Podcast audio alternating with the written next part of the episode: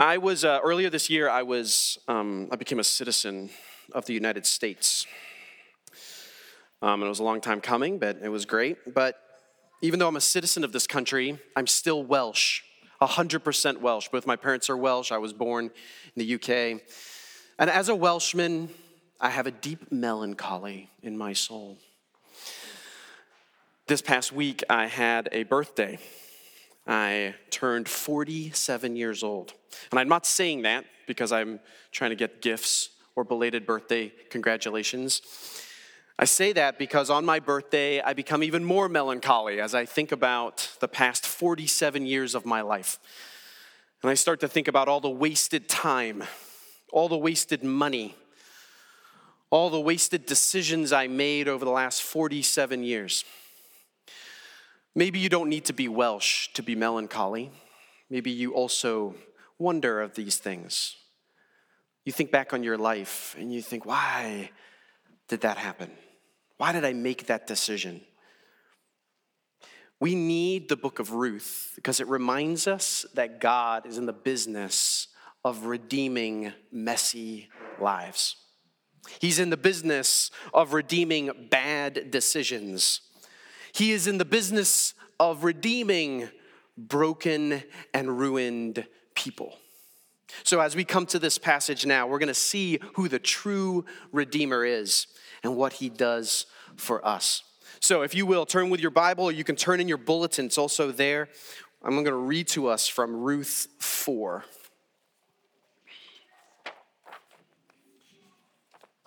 Hear the word of the Lord. It is life for us. Now Boaz had gone up to the gate and sat down there. And behold, the Redeemer of whom Boaz had spoken came by.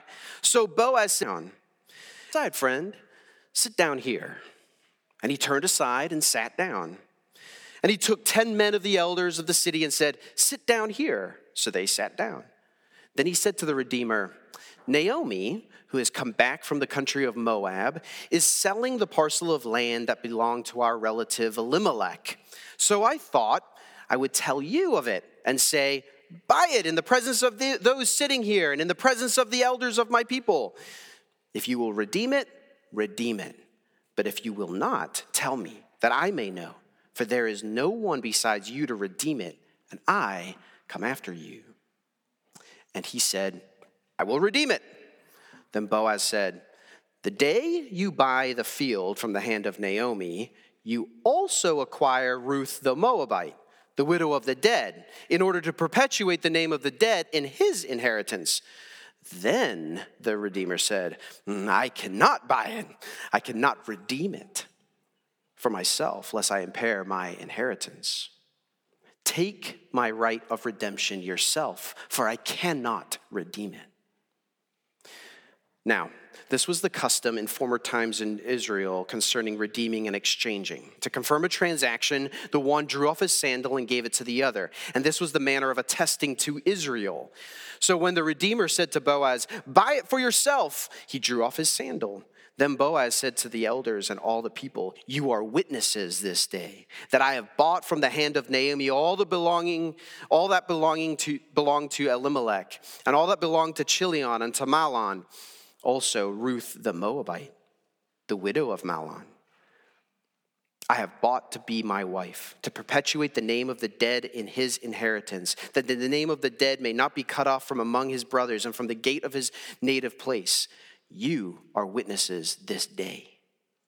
Then all the people who were at the gate and the elders said, "We are witnesses. May the Lord make the woman who is coming into your house like Rachel and Leah, who together built up the house of Israel. May you act worthily in Ephrathah," something like that, "and be renowned in Bethlehem.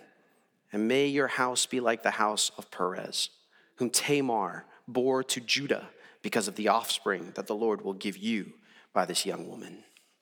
Let's pray. Lord God, this is a long passage. There's a lot going on in here, but these are words of life for us. But we need your Holy Spirit to take these words and apply them to our hearts and to our minds and to change us. Because if we do it ourselves, we're going to get distracted and we're going to get discouraged and we're basically just going to tune out.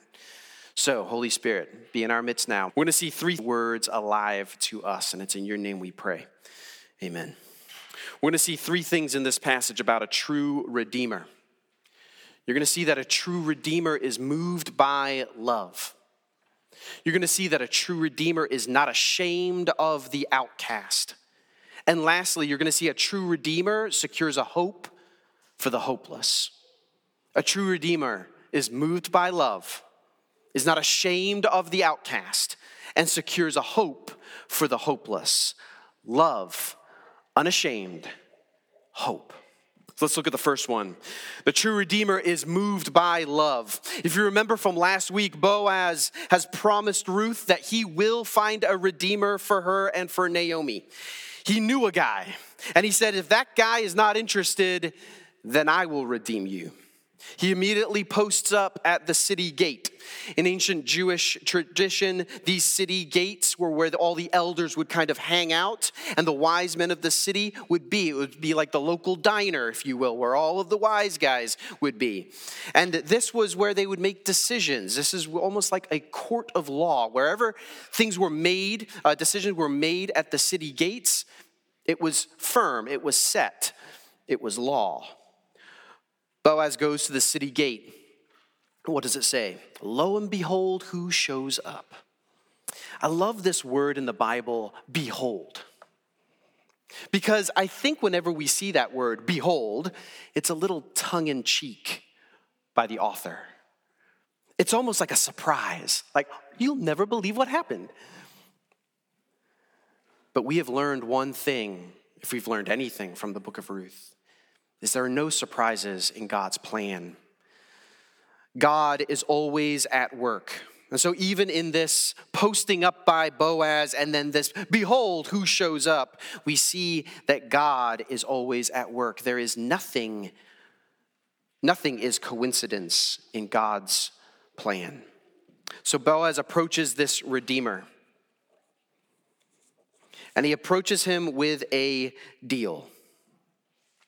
Before we get to the deal, I want to talk about what a redeemer is, what a kinsman redeemer. That's another word for redeemers. Maybe some of you have heard this before. What a kinsman redeemer is. A kinsman redeemer was a relative who had the right to help out another relative if they were in trouble, financial trouble, by buying their land from them. A kinsman redeemer was a man who had the right to buy their relative's land for the following reasons: to keep that land in the family, to enlarge his land holdings, and then to help out that family member who was in trouble. This oftentimes, if not always, happened whenever a woman, whenever the husband of a woman died. And now this woman was stuck with this land, but she couldn't farm it herself, and so she would look for the nearest relative who could buy this. Now, when that relative bought this land, they would also provide for this widow. So, Boaz approaches this redeemer.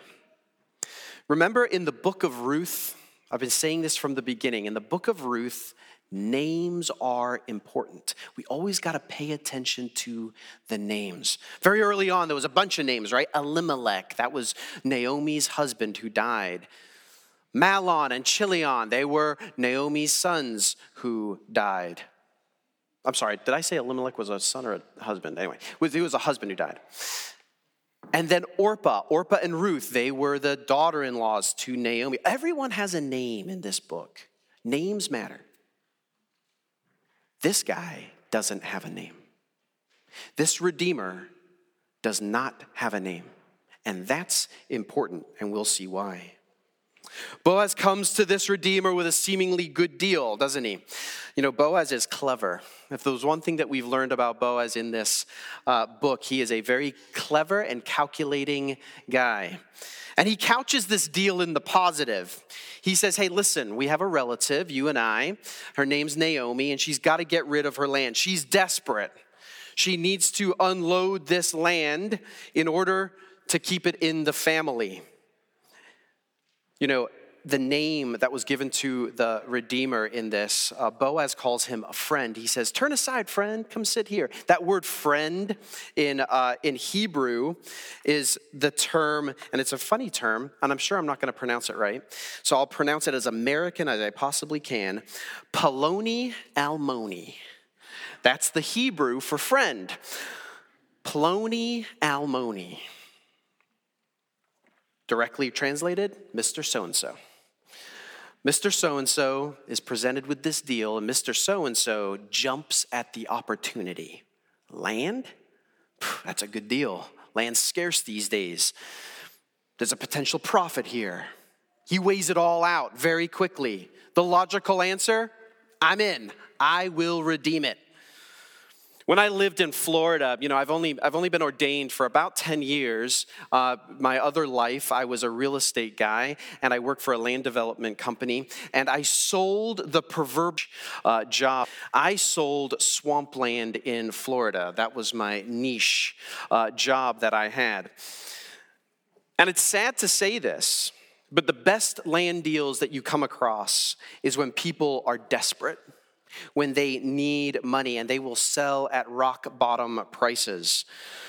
When people are desperate and need money, that's when other people look for opportunity. And much like this opportunistic redeemer, I also was looking for those deals. And he saw this deal as an opportunity. It was logical. I'm the redeemer. This woman needs to be redeemed. I will buy the land. It's a no-brainer. Yeah, I'll redeem it. When he says this, he also means, I will take care of Naomi. I'll take a part of the proceeds from the land, and I'll help this woman out. And on the surface, this redeemer seems like a good, logical, nice guy. Then Boaz turns this logical opportunity into something else, doesn't he? He makes the statement that this property comes with a little bit of baggage. A Moabite. When I sold swampland in Florida, I certainly sold, this is my joke for this sermon, I certainly sold property with mosquito bites, but never Moabites.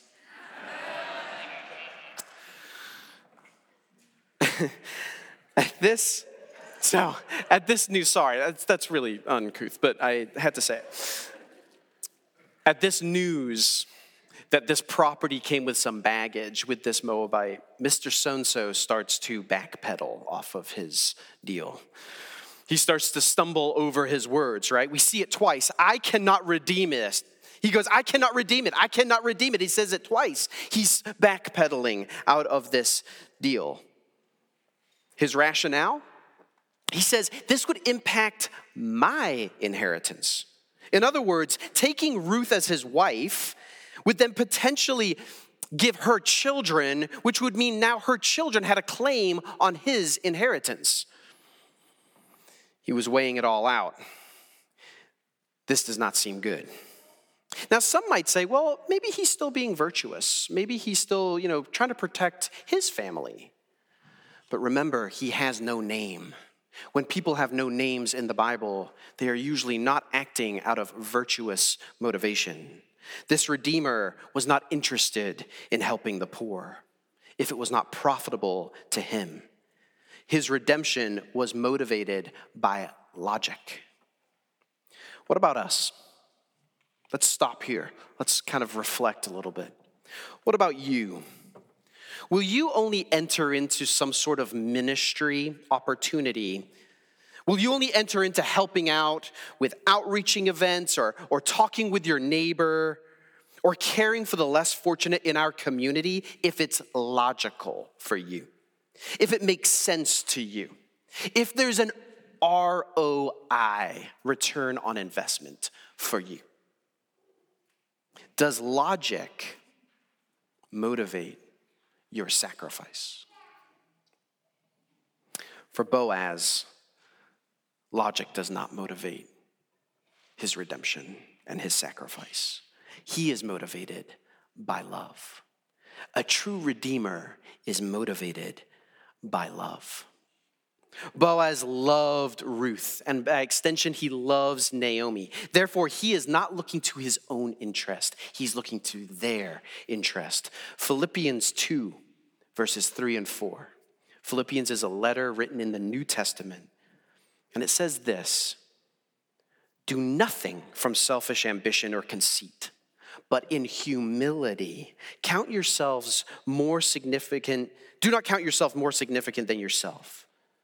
Let each of you look not only to his own interests, but to the interests of others.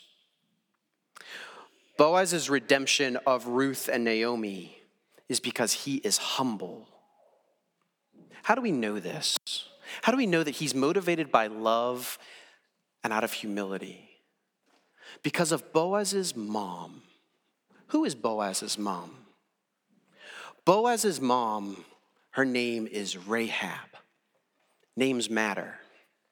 Rahab was the very first person that helped the Israelites come into the promised land. She lived in a city called Jericho, and as some spies from the Israelites went and checked out Jericho to find out who their enemy was, they were helped by Rahab. Rahab was an outsider. Rahab was a prostitute.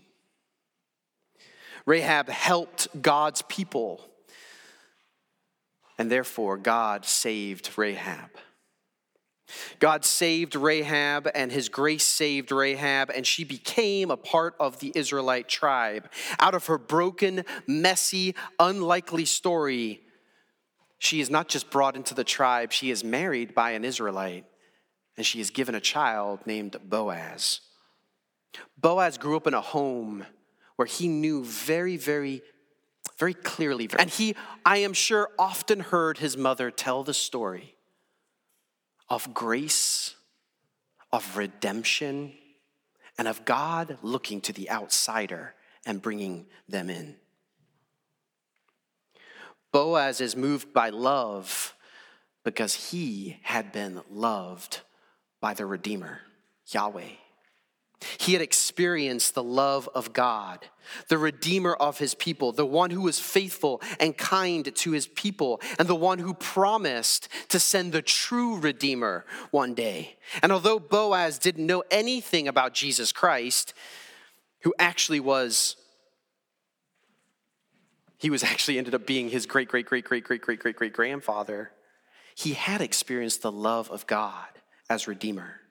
Boaz shows us that a redeemer is moved by love, not logic. And we see that in Christ, the true redeemer, because he is moved by love towards you, not by logic towards you. Romans 5 says this: when you were weak and when you were ungodly, that is when the love of Christ comes to you.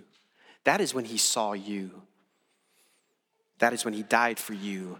Love is what motivated Christ to be your redeemer, because he is not ashamed of the outcast. That's my second point. My first was the true redeemer is moved by love. The second is the true redeemer isn't ashamed of the outcast.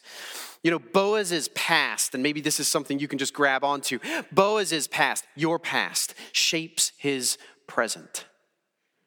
His mother was an outcast. He was a half-breed. He knew what it meant to be an outcast. His mother was a Gentile. His father was a Jew. He knows that Ruth is an outcast. He knows that if it was just a matter of redeeming Naomi, then that other redeemer would have jumped at the opportunity. So that is why he brings up Ruth in this passage. The Moabite outcast has no hope of being redeemed. No one wants to touch this girl with a 10-foot pole, except for Boaz, because he is not ashamed of the outcast. And then he makes a promise to this outcast. Do you remember what he said? He said, if that redeemer doesn't redeem you, I will redeem you. Boaz is not ashamed of the outcast, and in fact, he makes this audacious promise to her. If you have your Bibles, or if you have a phone that has a Bible on it, turn to Psalm 15 with me. This is an important psalm for us. Can enter. In Psalm 15, it talks about Who can enter God's presence? It says this, O Lord, who shall sojourn in your tent, which means who can enter into your tent? Who shall dwell on the holy hill? Who can dwell before the presence of God? And then the psalmist says, he who walks blamelessly and does what is right, who speaks truth in his heart, who does not slander with his tongue, who does no evil to his neighbor, nor takes up a reproach against his friend, in whose eyes a vile person is despised, but who honors those who fear the Lord. Listen to this. He who swears to his own hurt and does not change, who does not put out his money at interest and does not take a bribe against the innocent, he who does these things shall never be moved. Boaz really had nothing to gain from marrying Ruth, but he is listening to the tune of grace. He is moved by love. He is not ashamed of the outcast. Therefore, he makes a vow, even to his own hurt, to redeem Ruth and Naomi. Boaz challenges us, right? He challenges us in our concern and loyalty to those who are outcast in our society. Here's what I hear. I hear the right always critiquing the left. And how the right critiques the left is this. The left, politically speaking or ideologically speaking, are always virtue signaling, right? They talk about helping the poor. They talk about the oppressed. They talk about the abused. But they aren't actually interested in helping them. But you know, the same criticism can be said about the politically right or the ideologically right. They talk about limited government and freer markets and constitutional rights, but that's many times a smokescreen for greed and comfort and not my problem. Boaz challenges us to think differently, to think like Christ. Boaz challenges us, though. Do we see where we came from? Do we see that we were the outsider? Do we see that we were not saved by our merit, but by mercy? Do we take vows to God? We just watched a family take vows just now to us and to God. You as members of this church, you have taken vows to God as you have done the same exact thing, the same 5 vows. What does it mean to keep those vows to your own hurt? What does it mean for you in marriages to take vows to your own hurt? What does it mean when life gets hard and you think maybe that vow doesn't matter anymore? What about areas in your life that you need to die to yourself, but you just love yourself too much? Friends, we have all taken vows that we will not keep to our own hurt. And therefore, I have good news for you. There is one who took a vow to his own hurt, and he carried through with it, and his name is Jesus, because he is the Redeemer that is better than Boaz, a Redeemer who doesn't just show you how to live, but he does it for you. Jesus is not ashamed of the outcast. I love this about Jesus, that his heart is towards you in your sin, not when you're trying to get better. He is not ashamed of you. He comes to you. Jesus is not ashamed of the outcast because he was an outcast. He knew what it was like to not fit in, not to be accepted, not to be wanted, to be shunned, to be rejected, and to be denied. By who? By us. And yet he made a promise. He said, I'm going to save them. I'm going to go the distance for them. And even though it's going to hurt like hell to do that, I'm going to keep that promise. The true Redeemer is not ashamed of the outcast because he knows rejection, and he is the one who took the ultimate vow, the vow to go to that cross and to die for you and to redeem you and to buy you back by his blood. Friends, How can we not be ashamed of the outcast like Boaz was? How can we not be ashamed of the outcast like Jesus is? How can we keep our vows? By remembering what Jesus has done for us. How he forgave you because he is not ashamed of you. Because of his unashamed love, Boaz had for Ruth and for Naomi. As the Redeemer, he also secures a hope for the hopeless. This is my last point. The true Redeemer secures a hope for the hopeless. This statement to the elders is not one of begrudging obligation. He's not like, well, I'll just take her. I mean, nobody else is going to redeem her. I'll take her. He genuinely loves Ruth, and he genuinely loves Naomi, and he is not ashamed of them. He says, I'm going to take this woman, Ruth, and I'm going to make her my wife, so the name of her dead husband will have an inheritance. He goes on and he says that the name of the dead may not be cut off from among his brothers and from the gate of his native place. He's making a statement that he's not just going to establish an inheritance, he's going to establish a legacy. I want you to think about legacy for a moment. I want you to think about your parents. Okay. What are your parents' names? Don't shout them out. Just rattle them off in your head. Okay, what are your parents' names? What are your parents' favorite food? What do your parents do for hobbies? Where did your parents live? Where were they born? What do your parents like to watch on TV? All right, now I want you to think about your grandparents. What are your grandparents' names? What are their favorite foods? Where were they born? What did they like to watch on TV? Maybe some of those information's a little fuzzy for you. Now I want you to think about your great-grandparents. What are their names? Where were they born? What did they like to eat? What did they watch on TV? Nothing, because there was no TVs back then. Do you see it gets fuzzier and fuzzier? Some of you are smiling because you've done your genealogical, whatever it is, homework, and all your family tree and everything. But most of us in here, 3 generations, you are forgotten and obscure. 3 generations, no one will remember, or very few will remember what you have done. But a true Redeemer is looking to give the hopeless a legacy, a future that will be remembered. Christians, that is the greatest heritage you can leave behind, a legacy that points to God's grace and faithfulness in your life. What are you striving to leave behind? Good memories, good vacation time, an inheritance of land and money. Those things are important. Those things are good.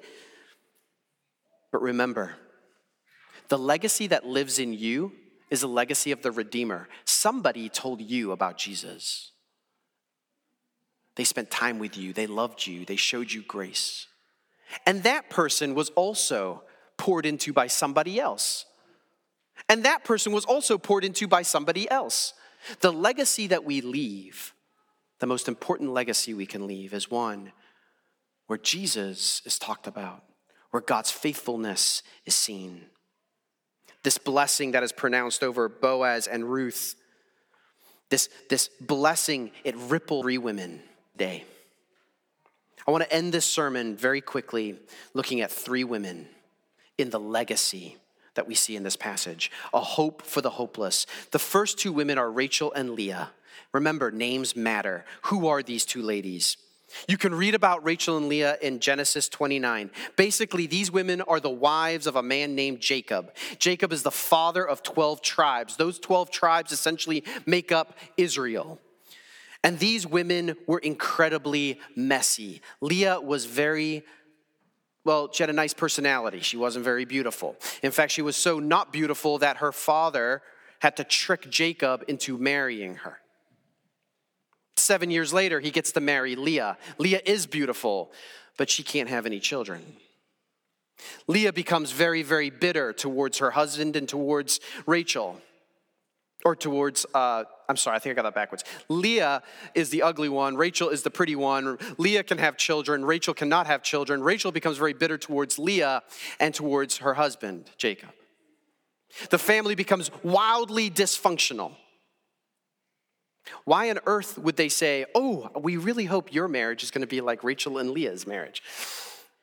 Because even in that messiness, these people see God working out his plan. Out of Rachel and Leah, these 12 tribes produce a rich lineage, the King David and King Solomon, and then eventually King Jesus comes from these 12. Out of these two women's mess, God brings hope. To drive home the point of the beautiful, messy Redeemer, there's a comparison with Tamar and Judah. You can read about this story in Genesis 38. Tamar is like Ruth in a lot of ways. Tamar is an outcast. She's not an Israelite, but she marries an Israelite. But that guy dies, and so she's a widow, and she has no children. She also dresses up in order to get a future, to get a husband. And that's where the similarities end. You see Tamar dressed up like a prostitute, and she seduces and tricks her father-in-law, Judah. Judah is nothing like Boaz. Judah's actually looking for a prostitute. Tamar gets pregnant by her father-in-law. And I'm pretty sure none of you are thinking, oh, this is how this sermon's going to end. This father-in-law then goes home. He doesn't know who he has slept with. He doesn't know that Tamar is his daughter-in-law and that she was tricked him into sleeping with him. And so when he finds out that his daughter-in-law is pregnant, he is furious and he goes, burn her. But before Tamar shows up, she sends a staff and a signet ring. And she says, the guy who got me pregnant is the guy who owns this staff and this signet ring. And guess who they belong to? Judah. Tamar ends up having twins because of Judah. Perez and Zerah. We're going to learn a little bit more about them next week. But Perez ends up becoming in the royal line of Joseph and of David and of Jesus. Why would these women be mentioned? Why would this be the comparison? Because the people of God see the hand of God at work in the messiness of our lives. That is what the Redeemer does. He redeems messy people because he is moved by love. He is unashamed of the outcast. And he gives you a hope and an inheritance. The passage I've been really thinking about this week, keeps coming up over and over again, is Hebrews 12:2. And it says this, look to Jesus, the founder and the perfecter of your faith, who for the joy that was set before him endured the cross, despised the shame, and is seated at the right hand of the throne of God. Who are you looking to redeem you? Do you have a mess in your life? Are you messy? Are you thinking, how is this all going to work out? Maybe you believe in Jesus, but you think maybe this is one time too many. My friend, Jesus Christ is the true Redeemer. He is the one moved by love towards you, not by logic of whether it's worth saving you. For you are the joy that was set before him. He is the one who's unashamed of you, who goes into the pit to get you, who becomes a human for you, who despises the shame of the cross for you. And he is the one seated on the throne for you and says, you are in me and I am in you, which means now you have a hope and a future and a legacy. You are redeemed. My friends, that's why we go to this table. This table is set by the Redeemer for the redeemed. And we come here and we remember that our Redeemer is moved by love towards you. He is not ashamed of you. And he has given you a future and a hope. So let's go there now. Let's pray. We are overwhelmed that you would redeem us, that you would see us like Boaz seeing Ruth, an outcast with nothing to offer, and yet is moved towards her out of love and not ashamed of her, but gives her a hope and a future. Lord, we pray that as we come to the table now, You will remind us of our redemption in Jesus. It's in his name we pray. Amen.